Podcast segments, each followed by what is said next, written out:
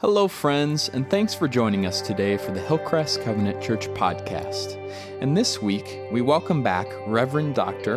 Brett Widman. Brett preaches on the passage in John 3 where Nicodemus, a Pharisee, is taught by Jesus about being born again.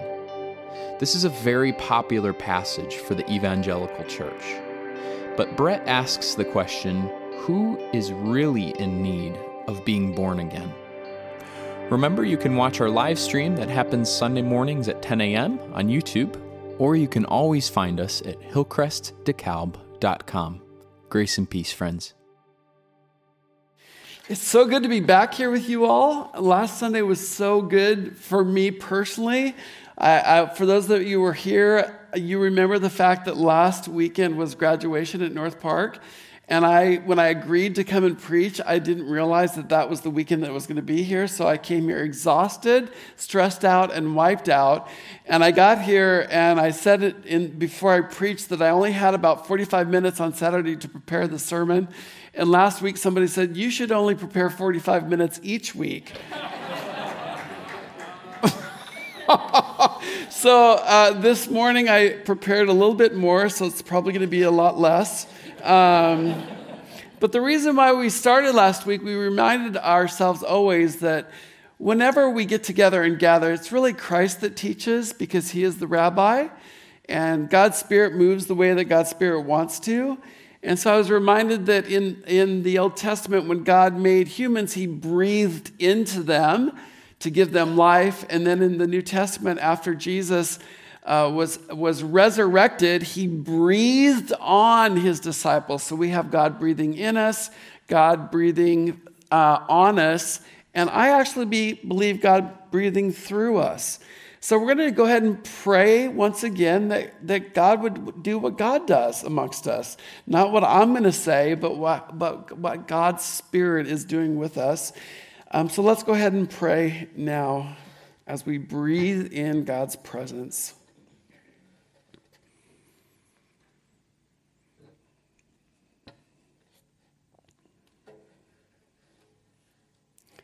God, we have a breath so frequently that sometimes we forget to pay attention that we're breathing.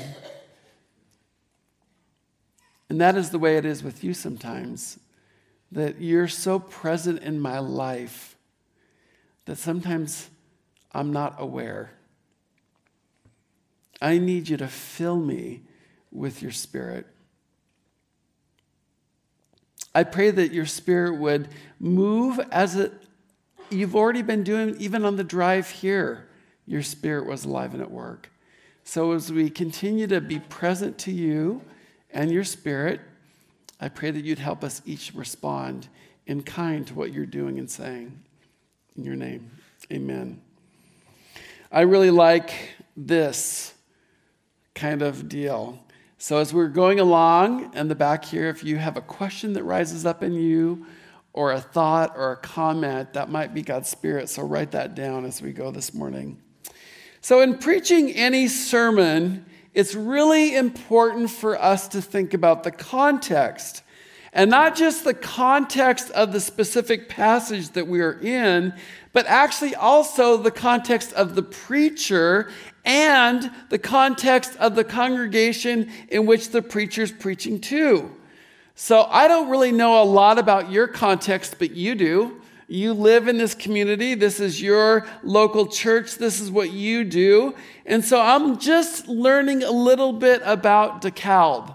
Last Sunday was my first time here, so this is my second Sunday. So I'm learning a little bit about DeKalb, and the, what I'm learning, I love. I just want you to know. After being here last Sunday, I said everybody needs to move to DeKalb.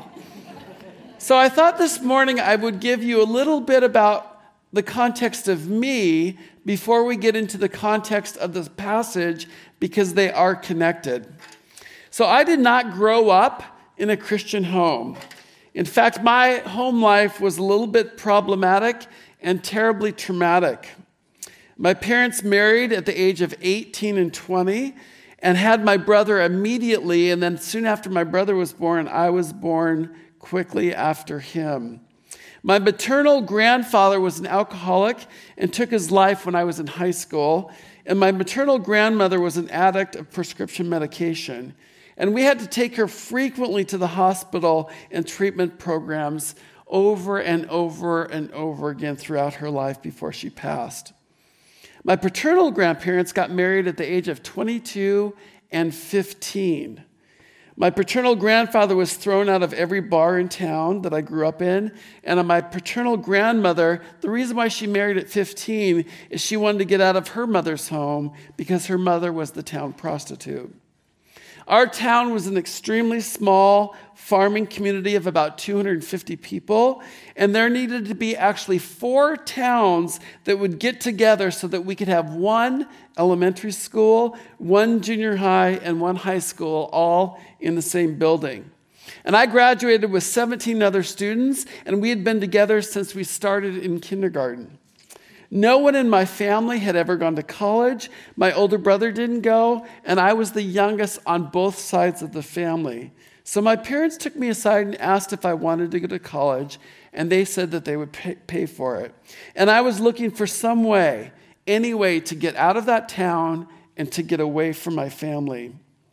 The options before me prior to this offer for college were fairly disturbing even though I was intelligent enough to get into a lot of trouble in school and with the county sheriff, I was the class president and I had high, a high GPA. I had no example for anybody going to college, and so getting to college was rather complex. I chose a university that was about 25 minutes from where I grew up and had thousands of students in it, and I was a fish out of water. I got swallowed up right away into the vastness of this place where there was a lot, there wasn't any boundaries put on me. I could continue to walk the path that I was walking before college, but this time there was more and more and more available to me. College for me, when I entered it, was like a Costco of sin, and I shopped there frequently in bulk. I did meet a junior when I got there as a freshman uh, by the name of Scott and ended up moving in with him. And it was through my relationship with Scott that I began to follow Jesus. The Christian college group that had just begun on this campus, it was a non Christian school, had only 10 members in it and I was the first convert, along with a friend named Bethan, who was an atheist from Boston. Bethan, Bethan and I were labeled born again and began a year of traveling the state of Washington to speak at Pentecostal campuses and conferences and churches uh, f- throughout three years that I was there. We both had a very sexy conversion story, and Christians love to hear all about all of our sinful lives before we met Jesus, how we had been born again, and now we're following Jesus. I graduated three years later after I was born again and moved to California, and I found the Evangelical Covenant Church. I went to North Park Theological Seminary to get my master's of divinity before serving various churches on the West Coast. I served uh, for seven years at Covenant Bible College, and that's where I applied to get my doctorate of ministry from Fuller Theological Seminary. This is why I am titled Dr. Reverend Brett M. Widman because of that journey. Now, the reason why I'm telling you this context is because it actually fits very nicely in the context of the passage we're about to read this morning. I'm sure you'll get it, but we'll get there by the end of the sermon. We're going to be reading out of John 3, verses 1 through 21, and it will be on the screen. So you don't have to worry about looking it up. It will be up there, but you can look it up if you want to. We're going to be in uh, the Gospel of John, uh, chapter 3, verses 1 through 21, and I'm reading once again out of the New Revised Standard Version. So let's go ahead and read this together. Now, there was a Pharisee named Nicodemus, a leader of the Jews. He came to Jesus by night and said to him, Rabbi, we know that you are a teacher who has come from God, for no one can do these signs that you do unless, uh, unless God is with that person. Jesus answered him, Very truly I tell you, no one can see the kingdom of God without being born from above. Verse 4 Nicodemus said to him, How can anyone be born after having grown old? Can one enter a second time into the mother's womb and be born? Jesus answered, Very truly, I tell you, no one can enter the kingdom of God without being born of water and spirit. What is born of of the flesh is flesh, and that what is born of the Spirit is spirit. Do not be astonished that I said to you, You must be born from above. The wind blows where it chooses, and you hear the sound of it, but you do not know where it comes from or where it goes. So it is with everyone who is born of the Spirit. Nicodemus said to him, How can these things be? Jesus answered him, Are you, a te- are you the teacher of Israel, and yet you do not understand these things? Very truly, I tell you, we speak of what we know and testify to what we have seen, yet you do not receive our testimony. If I have told you about earthly things and you do not believe, how can you believe if I tell you about heavenly things? No one has ascended into heaven except the one who descended from heaven, the Son of Man. And just as Moses lifted up the serpent in the wilderness, so must the Son of Man be lifted up, that whoever believes in him may have eternal life. For God so loved the world that he gave his only Son, so that everyone who believes in him may not perish, but may have eternal life. Indeed, God did not send the Son into the world to condemn the world, but in order that the world might be saved through him. Those who believe in him are not condemned, but those who do not believe are condemned already because they have not believed in the name of the only Son of God. And this is the judgment that the light has come into the world, and people love darkness rather than light because their deeds were evil. For all who do evil hate the light and do not come into the light, so that their deeds may not be exposed. But those who do what is true come to the light, so that it may be clearly seen that their deeds have been done in um, their deeds have been done in God. That's a lot. We are told in preaching class to don't preach from a text this long. And here I am doing what I told, we were told not to do.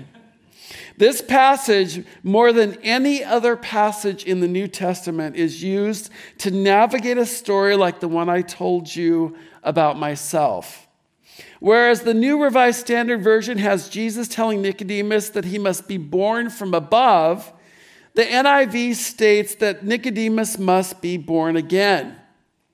As a result of this passage, we get the term born again Christian in our context. Someone like me, who was a great sinner, met Jesus, received Jesus into my heart, and then became a born again Christian. Throughout my life, I've held this as a badge of honor. In fact, I was somewhat proud of the fact that I had a story a life before being born again and a life after being born again that many in my Christian group did not have. It was notable. I was invited into leadership quickly. I was speaking at churches and conferences, and I felt like I knew how to get other people to become born again because I was born again. For those that didn't have a pre born again story because they grew up in a church knowing Jesus and following Jesus, they had somewhat of a problem. They had to struggle with this text and how we've been preaching this text. Because of the interpretation of this text, they would need to locate in their own story and history when they became born again, even though their lives weren't as sinful as mine. Some of you may know what I'm talking about. The problem with that is do young children know what they're saying when, they're, when we're attempting to have them become born again? Are young children even capable of kind of the theological conundrums that we find ourselves in? I know my children didn't. Even though I didn't grow up with a, a, a Christian background, my wife did. She grew up in a covenant church on the East Coast. Again, I said last week we have four daughters. And I remember my oldest daughter, Hannah, at the age of two. She went to the children's ministry and they were trying to have the children have a born again experience. So I got home that day and my wife said to me, Oh, by the way, Hannah became a Christian today at two. And I'm like, Really? she did? we'll see. So I went to her and I said, Hannah, tell me about Sunday school. Did anything happen? No. what did you do? We, we had snacks. Uh huh. Did you do anything else? Yeah, we did crafts. And I'm like, okay. Anything else? Um, did you have a little special prayer today in Sunday school? Um, what, what did you pray? She's like, oh, Daddy, we did have a special prayer. And I'm like, what happened? I said, Did you, um, what did you do? And she's like, Well, Jesus, she's very demonstrative, my oldest at two, was flying around us in Sunday school. He was flying around us, and our teacher had, she was very verbal at two. She said, Our teacher asked us to, to invite Jesus inside of us. So Jesus was flying around, and I asked him to come inside of me, and he went round and round in my tummy, and he came out my bottom.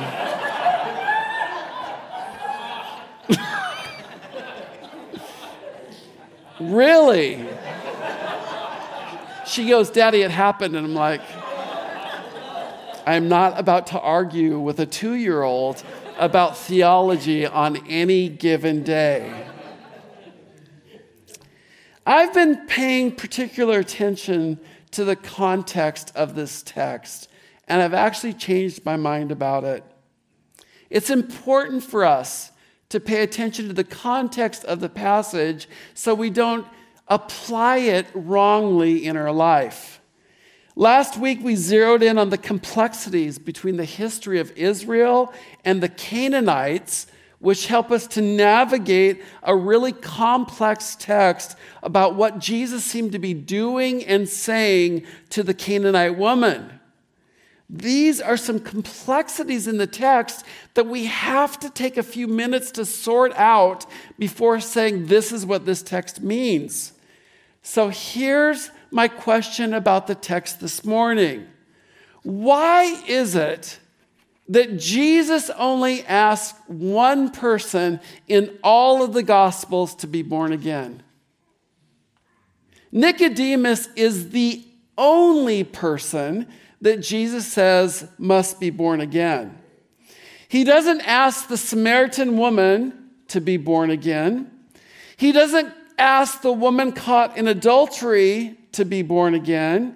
He doesn't ask the Roman centurion to be born again. Last week we saw that he didn't ask the Canaanite woman to be born again, or the blind man in Sidon to be born again, or any of the famous notorious sinners to be born again.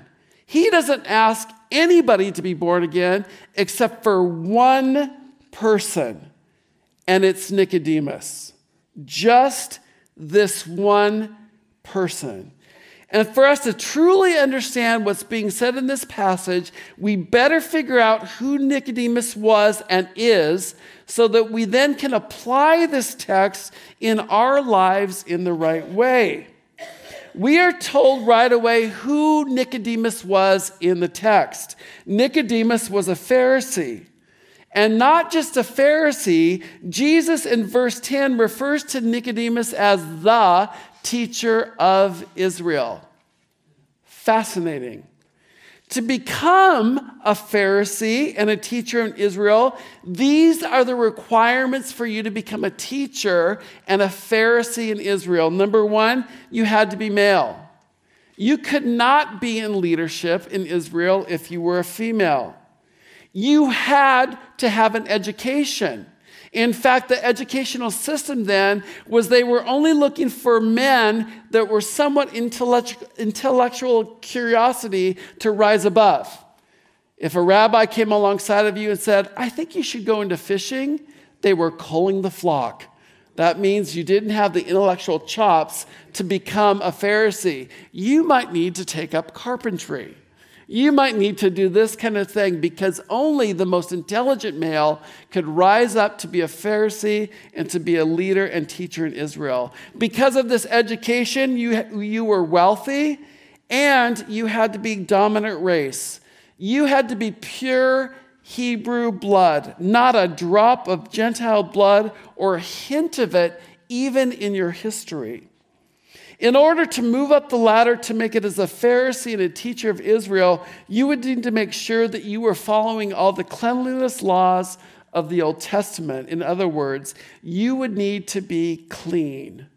And you would need to stay away from behavior and people that would make you unclean. And that was the point of last Sunday to stay away from the Canaanites and their practices. In other words, Nicodemus was not and cannot be considered a sinner in our text. I want to say that again. In other words, Nicodemus was not and cannot be considered a sinner in this text this morning. In fact, far from it.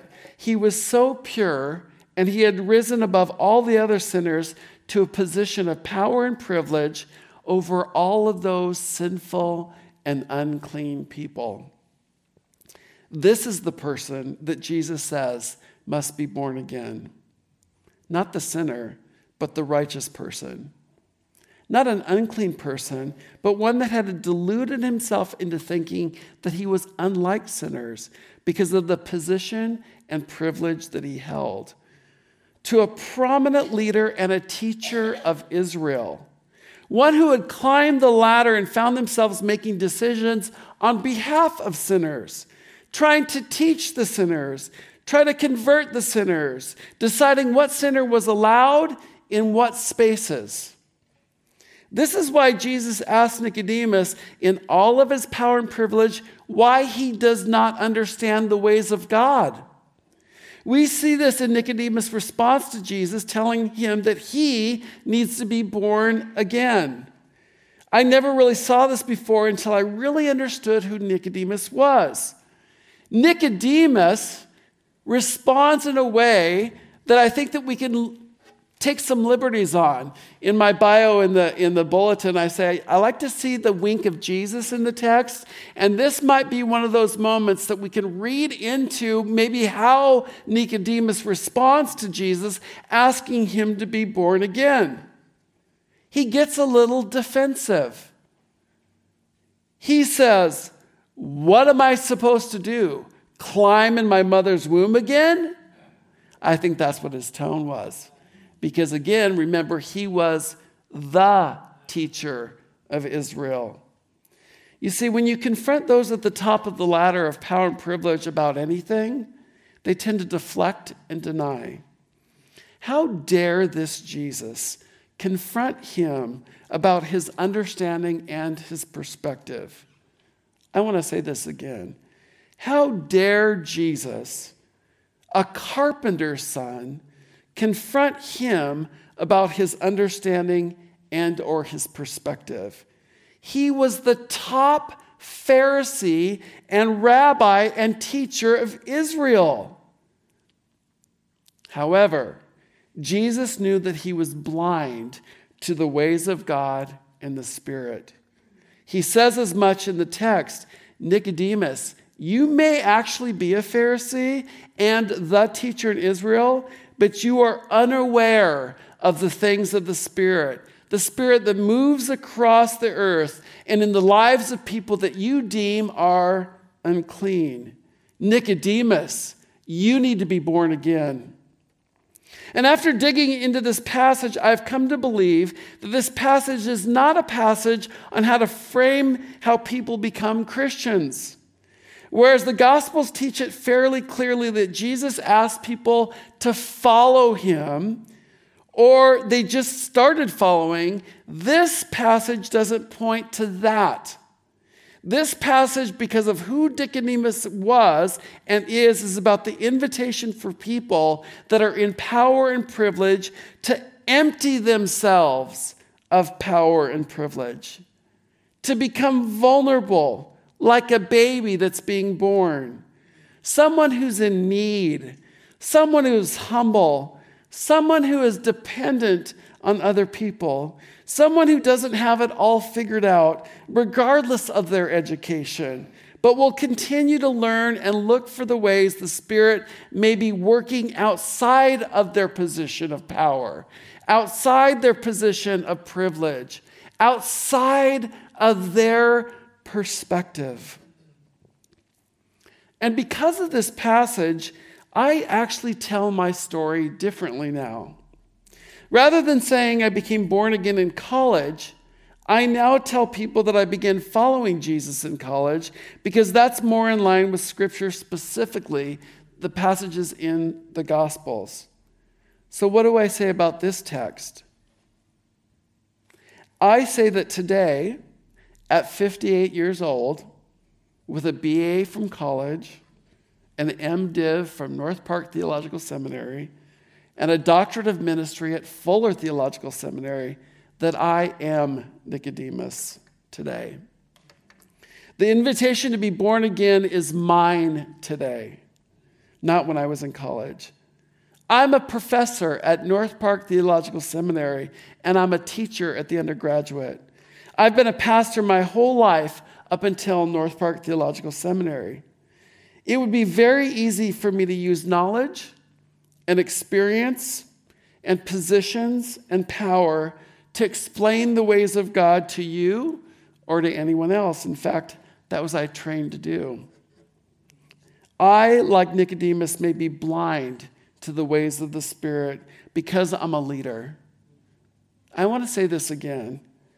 It's very possible that because I am who I am, I may be blind to the ways of the Spirit because I am a leader and a teacher.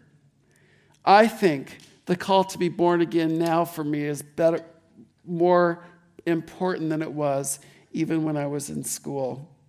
Jesus comes to me to say and says, Brett, you must be born again. How will I respond? But we like to cling to power and positions and privileges, don't we? In fact, I think one of the things that the church is struggling with in America right now is aligning ourselves with power in order to get the things that we want to get. We must be born again from that temptation. How will we empty ourselves so that we can pay attention to what the Spirit of God might be doing outside of our paradigms, outside of our perspectives, how the Spirit is moving in this place. We can see this kind of attitude in Philippians 2 when Paul is trying to explain, and I'm going to be preaching about Paul next week, where Paul is trying to explain who this Jesus was and is. In Philippians 2, pay attention to the emptying of God's self and think about born again. In Philippians 2, verses 1 through 8, listen to this. If then there is any comfort in Christ, any consolation from love, any partnership with the Spirit, any tender affection and sympathy, make my joy complete. Be of the same mind, having the same love, being in full accord and of one mind. Do nothing from selfish ambition or empty conceit, but in humility regard others as better than yourselves. In humility, regard others as better than yourselves. Let each of you not look to your own interests, but the interests of others. Let the same mind be in you that was in Christ Jesus. And what is that mind about? In verse 6, he says, Who, though he existed in the form of God, did not regard equality with God as something to be grasped, but emptied himself, taking the form of a slave, assuming human likeness, and being found in appearance as a human, he humbled himself and became obedient to the point of death, even death on a cross. Certainly, we know that Jesus was and is God, but Paul is reminding us that Jesus emptied himself of that power and privilege. Jesus emptied himself in humility of power and privilege. Even though God, even though a leader, even though Jesus was teacher and rabbi, Jesus himself did not regard equality with God as something to be grasped, but to be let go of, to empty himself of his authority. Can I do that? Can you do that? Can you lay down your rights? Can you lay down your possessions, your education, your privileges? Can you and will you respond to the invitation that Jesus provides to Nicodemus that you need to be born again rather than the sinners of DeKalb, the sinners of the USA, or the sinners of the world? Joel, your song this morning was really telling. I find it really interesting the way the Spirit of God works, but the song that we were singing was laying down our crowns. Did you hear that song? That's what Jesus was asking Nicodemus to do in order that he can be born again. Can you feel the wind of the Spirit this morning? Do you feel it? The Spirit blowing across you, inviting yourself to empty yourself of that power and privilege. I was going to end this sermon with more about the text and then with a prayer. But I'm actually, this is a great opportunity for you this morning to uh, get to know a friend of mine. Tony Pizarro is here with me. Tony and I have gotten each other, know each other last, I think it was in August that we got to know each other. Tony got hired to teach at North Park University, and I was, I'm a teacher there, so we got to know each other and started spending time together. And so when I we went out to dinner the other night and he said, What are you doing? And I said, Well, I'm going to DeKalb. And he's like, I want to go with you. And I said, Well, come with me. And so Tony decided to come with me. And then um, I was talking to Pastor Bill last Sunday. He said, Well, you should have Tony share a little bit. And I said, I should have Tony to share a little bit. So Tony just graduated from the seminary. He's got his master's of Christian ministry and restorative arts. And he said, What do you want me to tell? And I'm like, Whatever you want to say because the Spirit of God will actually blow through him as well. So I'd like to uh, welcome Tony Pizarro here to share his story a little bit, and then he's going to pray for us uh, to close our time. Come on, Tony.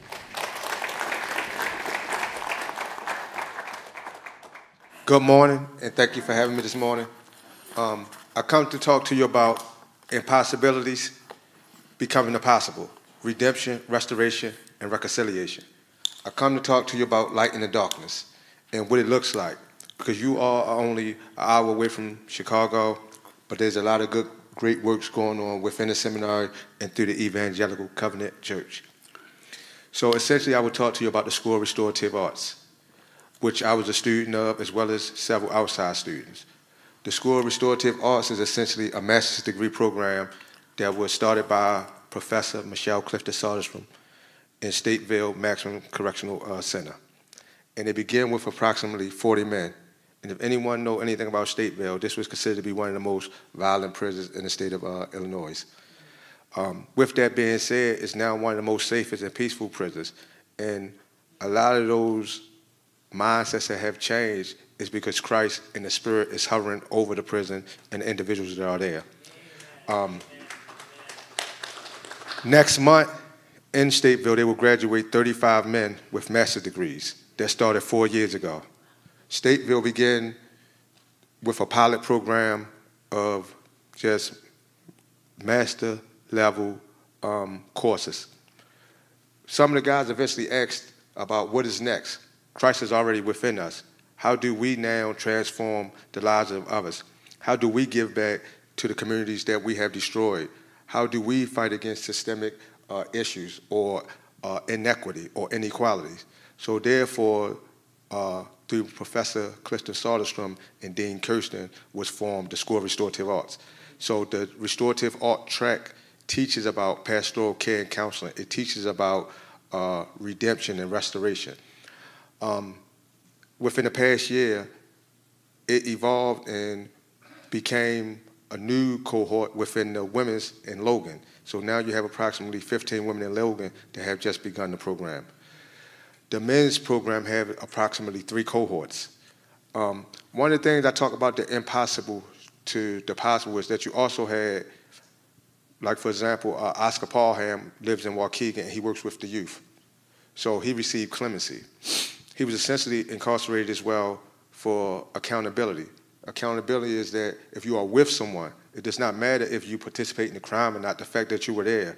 You could have been around the corner. I took you to the store and you end up committing the crime within the store because I was there with you. That is considered accountability and I could be arrested with you.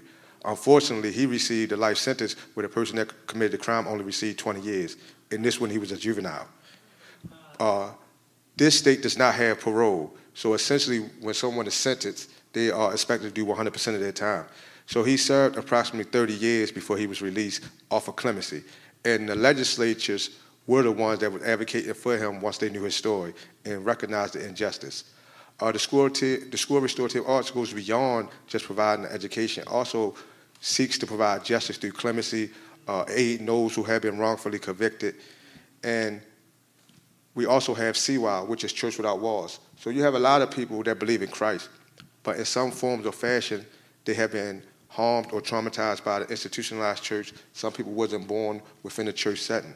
So what does it look like to create a space where everyone can come together and worship Christ, be an intentional community, grow out of that space?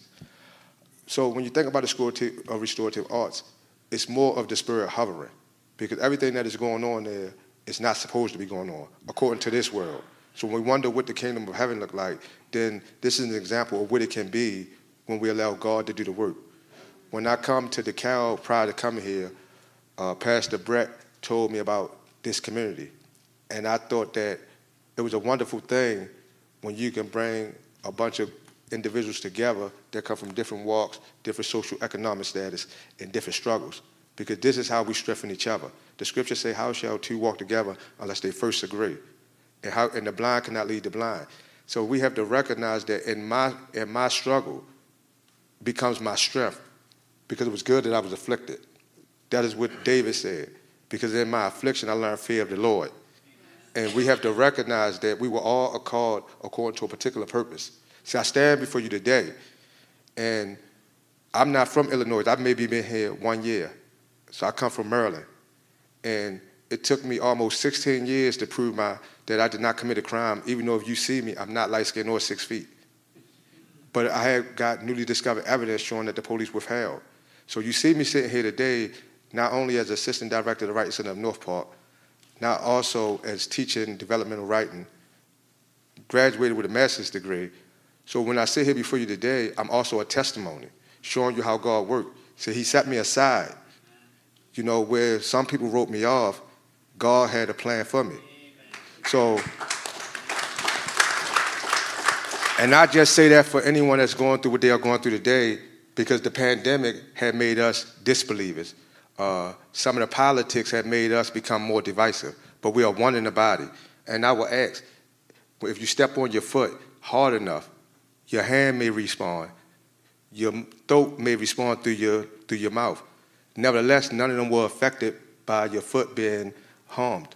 So I ask you all, how are you responding when another part of the body is harmed? It does not matter if they are Protestant, uh, covenant, or Baptist or Pentecostal. They are part of the body of Christ. And we are all called to work according to his purpose.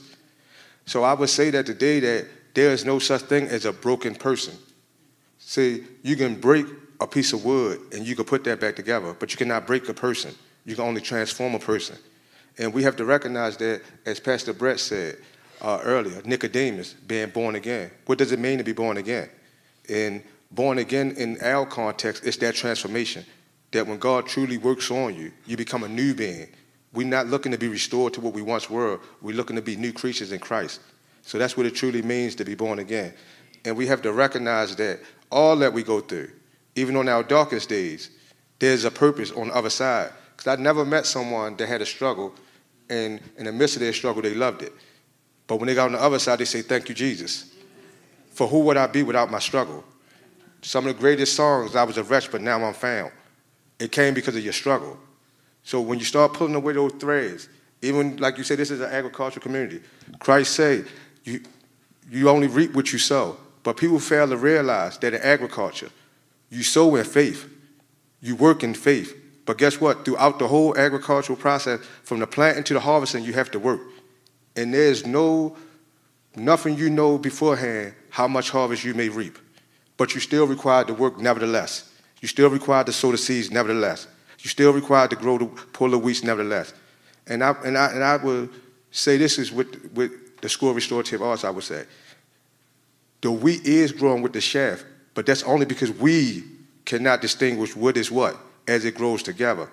But at the day of Pentecost, it will be God who separates those whose hearts are not right, those who not stand, does not stand with him.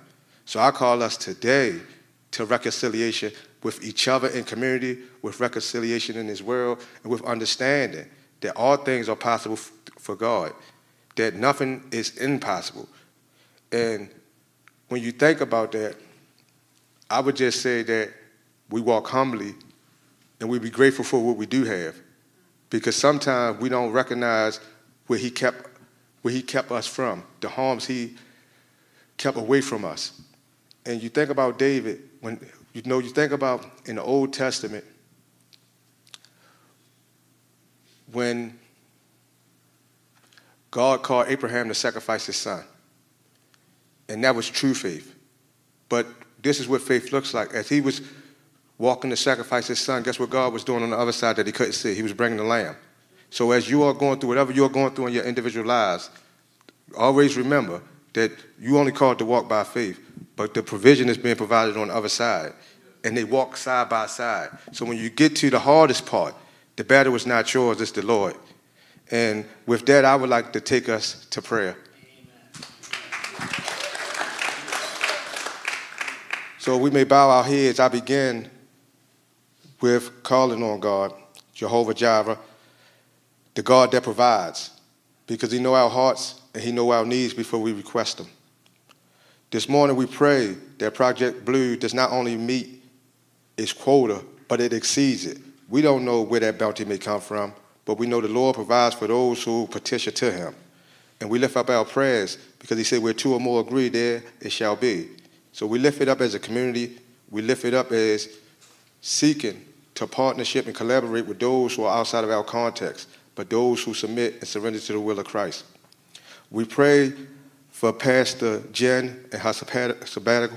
We pray that she may find rest, restoration, and a new zeal on life.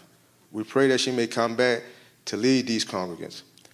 We pray for Reverend Bill that his ankle heals completely, that there is no lasting damage or injury, and that he may continue to do the work of the Lord.